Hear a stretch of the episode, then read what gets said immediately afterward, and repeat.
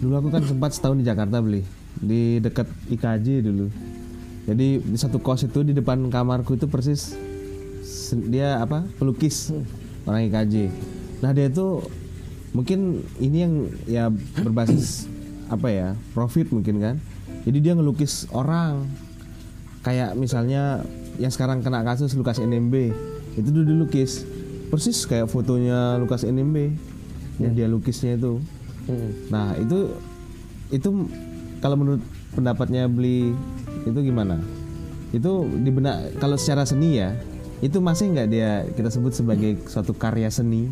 Kalau itu misalnya dia ngelukis orang tokoh politik kan, jadi seni untuk pertama untuk duit sama untuk misalnya politik gitu. Masih dis- bisa disebut seni tuh? Masih bisa. Eh, dalam salah satu tujuan pem- tujuan seni dihadirkan kan salah satunya adalah untuk sisi ekonomi. Hmm. Ekonomi, kemudian artinya ketika saya membuat karya, ada yang suka beli itu aspek ekonomi. Hmm. Ada juga disebut dengan commission work. Jadi commission, Commission work itu eh, gampangnya buat karya by order. Hmm, ya itu kayak teman Ah, saya by tuh. Jadi By order dia. by order. Misalnya by order, misalnya membuat lukisan-lukisan wajah. Nah, Kan kita order nih kayak yang di Malioboro sering ah, gitu kan? wajah dan sebagainya. Sketsa. Tapi memang harus dilihat bahwa eh, sesuatu itu menjadi seni atau tidak seni itu tergantung pada aspek bahwa karya itu memiliki eh, ukuran-ukuran tertentu secara estetika sehingga itu akan dilayak dianggap layak menjadi seni. Hmm. Yang kemudian si seniman ini atau yang pembuat ini sudah berani menyatakan bahwa itu karya seni. Oke, dia yang menilai. Ah, dia yang menyampaikan itu, itu karya seni. Yang kemudian berikutnya adalah karya seni itu ah, di zaman seni rupa kontemporer itulah dia terpublish di ruang publik. Hmm, Oke. Jadi kalau pada tataran tertentu misal kita lihat cuman memang karya seni pada titik tertentu ada grade-grade-nya kan begitu. Karya seni yang yang berkaitan satu pencapaiannya di titik misalnya realisme pada tataran ini misal komposisi, proporsi, harmonisnya juga harus bagus.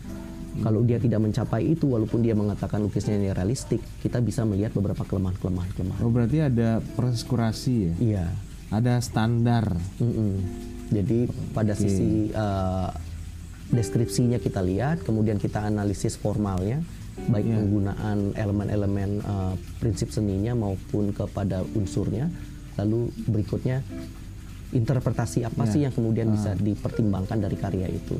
Apakah interpretasinya memiliki kedalaman terhadap sesuatu atau hanya remeh-temeh? Nah, baru kemudian kita pada penilaian, oh ini karya ini oke lah, menarik lah, baik lah dari sisi teknisnya, Ya. tapi dia tidak menarik benar pada sisi Ya. konsep. Nah, Nah, ka- kalau di kita di filsafat kan ngomongin posmo juga kan. Kalau di sastra kan post strukturalis gitu kan. Jadi bagaimana orang mulai keluar dari pakem gaya penulisan modern ya. Nah, kalau di seni itu tahu Alip John? Ada pelukis jadi dia itu kayak apa ya? Bisa nanti di searching ya. Alip John namanya. Kalau nggak salah ya. Jadi dia tuh ngelukis kayak lukisan-lukisan anak TK gitu. Kayak aneh tapi orang ya mungkin masyarakat ya anggap dia itu seniman nah mungkin secara teknik secara teknis itu dia nggak masuk di situ kan kayak juga temen temanku juga ada Eh, dia sebetulnya kriya logam ada ya kriya logam ya ada. Nah tapi dia belakangan ini melukis. Nah lukisan lukisannya itu kayak bisa ada orang matanya gede terus kayak bentukan-bentukan yang aneh-aneh gitu. Ada nggak di seni rupa kayak pembagian-pembagian semacam ini seni modern ini seni, seni postmodern misalnya? Kalau sekarang kita lihat kalau dari segi kebentukan ya kalau tadi misal kita lihat bagaimana mata yang besar, bentuk tubuhnya aneh atau karya-karya yang sifatnya seperti uh, gaya coret-coretan anak-anak dan sebagainya. Itu kalau di di dalam kebentukan kita bisa menyampaikan karya-karya fantasi yang secara bentuk itu masuk ke deformasi. Deforma, deformasi. Deformasi ya? Deformasi itu dari kata de dan form. De itu merubah, Hmm. sedangkan form itu bentuk. Nah, deformasi ini ada beberapa jenisnya disebut dengan stilisasi. Nah kayak gini dia, mm-mm. Kayak gini dia.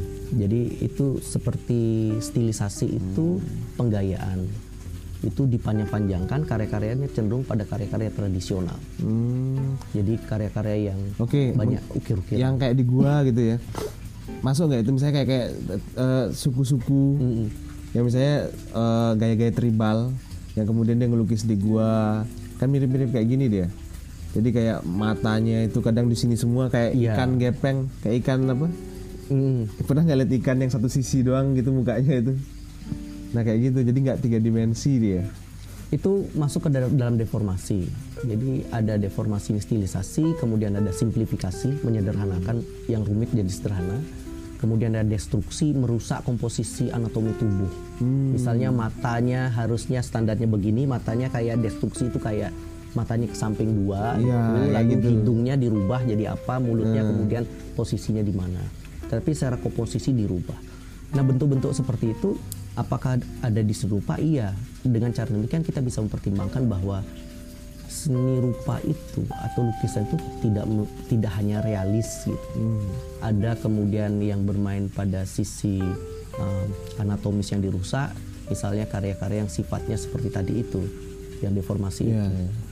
Atau karya-karya yang sifatnya ukir-ukiran kemudian uh, menghias Iya. kayak lukisan uh, uh, apa namanya art deco gitu itu juga modelnya yang bagaimana hiasan-hiasan kemudian uh, ornamentik itu menjadi bagian dari karya nah karya seperti tadi itu yaitu lukisan juga Hmm.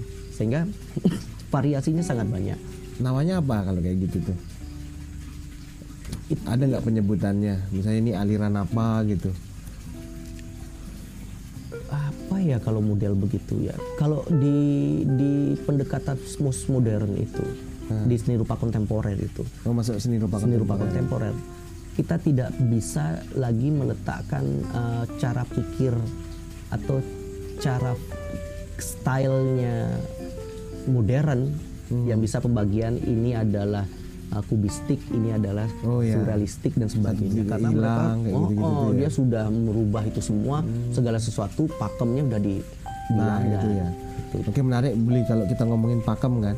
Nah itu proses pembuatan misalnya kan. Hmm. Tapi pasca pembuatan nih, udah jadi produknya, udah jadi karya seninya. Itu kan proses penilaian, ya. Hmm. Penilaian kemudian kita pasti akan berhadapan dengan duit misalnya kan. Kayak tadi beli bilang kalau ya untuk ekonomi lah, Hmm. Iya. berkesenian itu juga kan. finansial dia Nah, maksudnya. Ap- apa yang menjadi dasar kita kemudian menyebut ini itu harganya fantastis, ini biasa aja, ini murah gitu. Kadang ada kayak lukisan Mona Lisa misalnya kan, Hmm. berapa harganya gitu kan, minta terhingga gitu kan, nggak bisa dinilai dengan uang gitu. Apa sih sebetulnya yang bisa orang yang bikin lukisan itu atau lukisan itu sendiri atau kesepakatan orang banyak yang kemudian menyebut oh ini masterpiece. Kalau sudah disebut masterpiece maka harganya nggak masuk akal bagi orang-orang yang kemudian misalnya eh, hitung-hitungan gitu.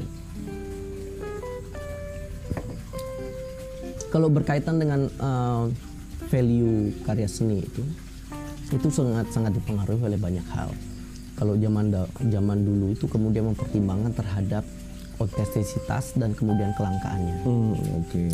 Lalu juga mempertimbangkan bahwa karya seni itu memiliki sejarah apa enggak? Sejarah yang kuat apa enggak? Pada zamannya. Apakah pada zaman pertengahan awal-awal akan uh, Renaissance itu Ya, seperti romantik. si uh, Leonardo da Vinci kemudian ada Michelangelo dan sebagainya orang-orang tersebut di zamannya sangat mengemuka dia Hmm, Nah, dia menjadi penanda yang penting di zaman itu dan memiliki sejarah yang kuat, memiliki kemudian eh, narasi yang bagus juga, baik yang disampaikan oleh para patron-patron mereka. Kalau zaman itu patronnya salah satunya medisi itu. Jadi medisi itu salah satu patron yang sangat kuat menyaingi gereja itu. Jadi mereka tarik menarik ini. Oh, medisi ya itu Medisi masuk juga di sejarahnya Niccolo Machiavelli itu. Hmm, Oh, medisi itu dia apa dia ininya? Patron dia, Patron ya. patron. Dia bangsawan orang kuat Iya, yang iya, iya. kemudian ingin mengambil uh, seniman-seniman seperti Michelangelo, kemudian Leonardo da Vinci itu biar Iya. tidak selalu di- diambil, di- digunakan atau dikontrak oleh gereja. Iya. Gitu. Nah, patron yang kuat ini yang kemudian memberikan subsidi, membiayai dan sebagainya proses kreatifnya dan karya-karyanya kemudian di- dibeli juga oleh dia. Nah, orang-orang kuat ini dengan sejarah yang kuat ini yang dimiliki pada rentang waktu dan itu tidak bisa tergantikan karena satu dibuat dalam wak- dibuat secara jumlah terbatas dan sudah tidak ada lagi begitu, maka nilainya akan tinggi dia. Karena sejarah dia Sejarahnya. terikat dalam sejarah masa lampau yang Masa nggak mungkin terulang kembali Mm-mm, gitu tidak ya. ulang lagi, orangnya juga sudah Kayak meninggal. Film ini The Monument Man pernah nggak nonton beli? Belum. Jadi kisah eh, tentara Amerika yang ditugaskan untuk menyelamatkan karya seni Hmm. pas Perang Dunia Kedua itu. Jadi di Jerman sama Rusia itu kan ada volunteer dari sipil, jadi dilatih eh, pembekalan militer gitu. Tugasnya itu cuma satu, nyelamatin karya-karya seni supaya nggak rusak pas perang. Keren banget filmnya itu. Jadi dia nyelamatin kayak museum-museum itu dia yang nyelamatin gitu. Oke, itu kan berarti kesepakatan juga ya. Iya kesepakatan. Ini mahal atau Ah, enggak? ini mahal atau tidak karena sejarahnya panjang, kemudian narasinya kuat, dia ada di dalam masa yang memang karya itu memiliki nilai yang tinggi. Sehingga karya itu ketika dihadirkan itu akan men- menimbul sebagai milestone pada zamannya dan dia memiliki pride jika kemudian pride ini terbangun jika orang bisa memiliki karya itu harga dirinya akan naik di di medan so- di medan sosial maupun di medan seni rupa. Gitu. Nah, karya-karya yang karya-karya itu semua satu beberapa hal yang bisa kita lihat berkaitan dengan artistic achievementnya dia. Bagaimana prestasi artistik itu dibangun juga terhadap uh, si seniman ini mampu nggak me- memunculkan dirinya sebagai seseorang yang diperhitungkan di medan seni rupa itu, baik dari sisi uh, kekaryaan, dari sisi uh, konsepnya, dari sisi membangun relasinya dengan galeri museum yang kuat, maupun dia memiliki uh, pembacaan yang yang yang dia bisa membangun pembacaan yang kritis dengan para kurator maupun para kritikus ini. Jadi artistic achievementnya begitu, termasuk juga karya-karyanya uh, menjuarai suatu kompetisi misalnya atau terlibat di dalam uh, binel atau trinil yang terkemuka Oh, di dunia itu faktor yang penting menentukan menentukan price-nya. price-nya dia.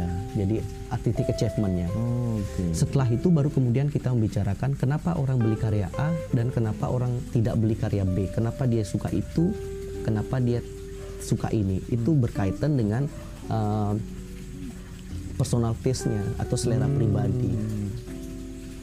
Jadi selera pribadi ini sangat terkait berkaitan dengan uh, apa yang kemudian keyakinan atau preferensi pribadinya terhadap karya itu. Jadi tidak bisa dipaksa. Ya. Misalnya orang suka lukisan naif misalnya. Naif itu kayak gimana? Karya-karya yang uh, karya-karya yang kecenderungannya seperti gaya anak-anak masih oh, polos dia. iya iya iya. Kayak yang tadi itu iya, kayak coret-coret Ini gambaran kayak anak TK Ah, gitu. Itu, gara- naif ah, namanya. naif itu masih polos dia. iya, iya. Jadi uh, seperti lukisan anak-anak di Kayak anak-anak kan biasanya nggak tahu kubistis, nggak tahu seperti hilang, nggak tahu ini kan. ya. Naif itu. Jadi kalau dia suka lukisan seperti itu, maka dia berani beli Ya, lukisan ya, model itu. ya. Tetapi kalau orangnya suka lukisannya yang surrealistik, Hmm. maka lebih cenderung mencari karya-karya yang pendekatan-pendekatan surrealisme itu. Jadi ruang bawah Ya. sadar yang membicarakan mimpi, membicarakan sesuatu yang absurd Ya. gitu dengan benda-benda yang uh, keseharian. Oke. Gitu. Jadi memang uh, akhirnya kenapa orang suka karya A dan Ya. kenapa dia tidak suka karya uh, B dan sebagainya itu Preferensi karena lagi, preferensi pribadinya terhadap pengetahuan tentang seni itu, lalu pengalaman dia tentang seni dan medan seni rupa Iya. itu, itulah membentuk selera pribadinya. Hmm. Terus ada tahapan-tahapannya juga kan kalau orang seniman perupa itu Hmm. misalnya nih saya aku belajar melukis gitu kan itu harus berangkat dari realis dulu kah atau langsung yang abstrak atau langsung yang atau dari yang naif kah gitu ada nggak tahapannya maksudnya kayak seharusnya out to be gitu ya Kalau di di perguruan tinggi isi Yogyakarta hmm. eh, mahasiswa eh, atau sarjana seni ini dididik kemudian harus mampu menampilkan menangkap apa yang terlihat oleh matanya. Jadi pendekatannya hampir kalau kita lihat di filsafat seni itu dengan Plato dan Aristoteles itu. mimesis gitu Mimesis ya. itu copy theory, uh, the copy theory, theory. kemudian ada namanya resemblance itu dan ada yang samanya representatif itu. Hmm. Jadi dia harus punya kemampuan menggambar apa yang dilihat oleh matanya. kayak misalnya lihat lihat Misal buat bunga deh gini, lihat lihat bunga begini, dia harus bisa Persis membuat gitu warna ya. anggrek yang bagus benar. Itu dalam rangka untuk mengartikulasikan warna objek real Mm. ke dalam ke dalam uh, kemampuan ya. kemampuan kognitifnya. Iya. Jadi dia tidak membutuhkan imajinasi pada ya berarti Jadi awal itu tidak dibutuhkan imajinasi Hmm. karena dia melihat Coping apa yang terlihat, ya? copy teori. Oke. Nah itu akan uh, membutuhkan kemampuan teknis yang sangat baik. Hmm. Kemampuan teknis ini bagaimana dia harus bisa mempertimbangkan warna krem dan warna krem Ya. sedikit merah muda itu itu campurannya apa sih warnanya nih? atau gambar gelas gitu kan gambar gelas Biar bagaimana kelihatan mendapatkan celingnya, bening. mendapatkan plastisnya beningnya itu. Maka warnanya seperti apa, garisnya seperti apa, kemampuan gores seperti apa. Jadi itu tidak membutuhkan imajinasi karena kebutuhan itu adalah apa yang terlihat oleh mata dan kemudian secara teori warna pun begitu itu. Jadi nggak usah kita mengimajinasikan kira-kira biru tambah uh, kuning Oke. itu jadi apa sih? Ah, nggak usah kan kita imajinasi kayak bi- pigmen biru sama kuning ya mesti hijau. ya, ya. Jadi dengan kemampuan itu melatih kemampuan eh, motoriknya dia berkaitan dengan tangan, kemudian kognitif pikirnya, yang lain berikutnya adalah berkaitan tentang rasanya dia. Bisa nggak dia membedakan antara eh, yang dekat dan jauh? Hmm, ya kayak di realitas itu kan misalnya kalau cahaya dari sini bayangannya ke mana Bayangannya ke mana? Nah itu. jadi kayak seolah seperti nyata gitu ya Hmm. Persoalan bayangan juga harus mempertimbangkan. Misal kita membuat lukisan yang tampak realistik gitu, misalnya anggrek misalnya. Maka kalau dia cahaya pagi hari dari timur, maka dia harus konsisten tuh bayangannya jatuhnya itu dari timur semua sampai kemudian bawahnya. Nggak ada tiba-tiba di sini bayangannya dari timur, yang sini ada bayangan dari barat. Nggak mungkin. iya, iya. Berarti dia sudah bermain pada imajinasi. Dia sudah membayangkan sehingga tidak ada fokus di sana. ya jadi Sehingga realistik eh, pada tataran permulaan awal kalau kami di Si Yogyakarta itu betul-betul berapa semester itu mereka digembleng untuk memiliki kemampuan realistik yang bagus. Hmm. Semampunya dia. gitu ya Heeh. Nggak langsung naif apa gitu Nah, setelah itu baru nanti akan ter ter apa ya? eh, istilahnya eh, apa ya kalau kemudian Mulai kita suka dan tidak suka akhirnya terpilih salah satu teknik tertentu. Eh, teruji bukan teruji sih ya. Apa namanya? ada dialektika atau Iya kalau bahasa kita kan dialektika itu kan pemilihan itu. Eh, bahasa Indonesia sih itu gampang sebenarnya. Apa ya? Ters, eh, ya tersaring, tersaring, Tersaring, ya. terfilter terhadap Oke. tersaring dia. Jadi begitu banyaknya teknik, begitu banyaknya objek, begitu banyaknya eh, pola yang diajarkan, nanti akan tersaring sendiri terhadap selera dan kemampuannya dia. mungkin bukan ya Eh, lebih Kayak pada kita, kita milih milih dulu ah, gitu kan. memilih memilih itu tapi kemudian dasarnya kuat. dasarnya kuat. Tetapi pada dasar yang kuat pun tidak semua mahasiswa juga orang akan memiliki kemampuan realistik yang kuat yang Hmm. bagus. Karena itu membutuhkan passionate passionate-nya dia. Jadi membutuhkan eh, talenta yang cukup baik lalu memiliki memiliki eh, disiplin. Jadi realistik pun disiplin benar. Jadi untuk melihat benar-benar dipertimbangkan, jangan sampai kita kemudian meleng, kemudian bosan. Harusnya bunganya bentuk seperti ini, ada berapa klo, lima kelopak atau enam kelopak itu, karena dia bosan buatnya empat kelopak gitu. Biar cepet gitu ya. Cepat dia. Nah itu kan juga menjadi masalah juga, sehingga uh, mengapa di isi Yogyakarta itu uh, pendekatan realistik pada awal-awalnya itu menjadi penting, karena meniru itu adalah cara orang untuk mempertimbangkan bagaimana di, dia memiliki kemampuan menserap yang di alam itu yang tiga dimensi itu menjadi dua dimensi tetapi ada ilusi di sana Hmm. di de- uh, jenis remade ilusi inilah yang kemudian baik dengan arsiran dengan warna dengan Iya. bentuk orang bisa melihat wah ini anggreknya oke nih nah, gitu. jadi bandingannya kalau kemudian anggreknya harusnya bagus seperti itu dia buat anggreknya jelek mana penilaiannya bilang bahwa anda tidak berhasil nih Hmm. mem- me- mengcopy atau menyalin atau memesis terhadap si anggrek ini maka nilainya udah jelek dong Hmm, Nah, kalau pakai aturan itu. ya. aturan itu Setelah itu itu aja yang paling penting. Di awal iya, realis. gitu. Setelah itu dia boleh langsung ke abstrak, langsung ke setelah itu akan ada ada pilihan-pilih eh, akan ada masuk ke karya-karya yang sifatnya eh, deformatif itu disebut dengan fantasi itu iya. Jadi di beberapa semester mereka akan diminta melukis misal still life misal benda-benda seperti ini ada gelas ada botol ada bunga gitu dia membuat still life eh, baik yang pertamanya drawing secara kebentukan setelah itu dia akan memasuki pada ranah warna jadi apakah bentuknya sudah bagus nggak sih ini dengan dia buat drawing hitam putih ini? Kalau bentuknya sudah bagus, dia baru kemudian nanti akan mendapat pelajaran warna. Karena dia selesaikan dulu bentuk ini. Kalau bentuknya sudah bagus, pencahayaannya sudah bagus dengan teknik hitam putih, apakah dengan pensil, apakah dengan charcoal, ah, dengan pastel hitam putih itu, dia membuat itu pencahayaannya sudah bagus, kemudian volumenya sudah bagus, berarti penalarannya oke terhadap kebentukan ini.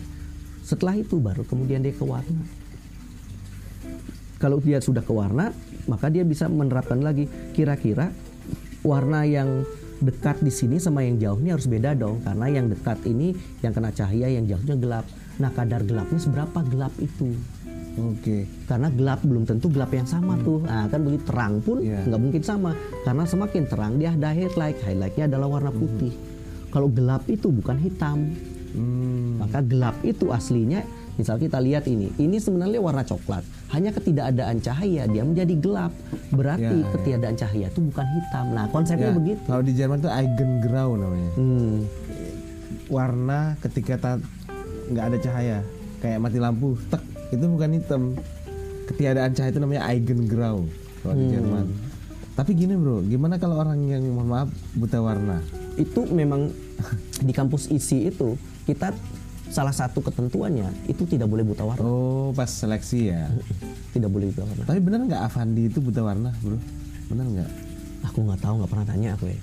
Nggak tahu. Dengar-dengar kata orang karena ada lukisannya yang bulan atau apa itu berwarna nggak sesuai dengan warna aslinya gitu. Ya kalau berkaitan dengan warna tidak aslinya itu itu menjadi hak daripada lukisan karena begini konsepnya. Eh, pemilihan warna itu kalau tataran awal orang akan membuat apa yang terlihat oleh mata terhadap realitasnya. Tetapi kalau dia sudah masuk konsep, dia boleh memilih warna apa pun yang menandakan terhadap objek itu. Oh. Tidak Berarti harus dia tidak mampu menghadirkan warna sesungguhnya gitu ya. misal kayak aku buat eh, sapi gitu hidungnya merah muda Iya ya. padahal aslinya sapi kan coklat kehitaman kan Iya. terus orang bilang kayaknya dia Buta warna. buta deh. warna deh mana ada tuh sapi yang merah muda Haha. jadi tidak bisa hal itu kemudian dipertimbangkan sebagai pernyataan awal terhadap penggunaan warna karena di tingkat yang lebih ke simbolik itu seniman itu berhak memilih warna apa pun sebagai uh, persepsi terhadap realitas benda itu itu yang harus dipertimbangkan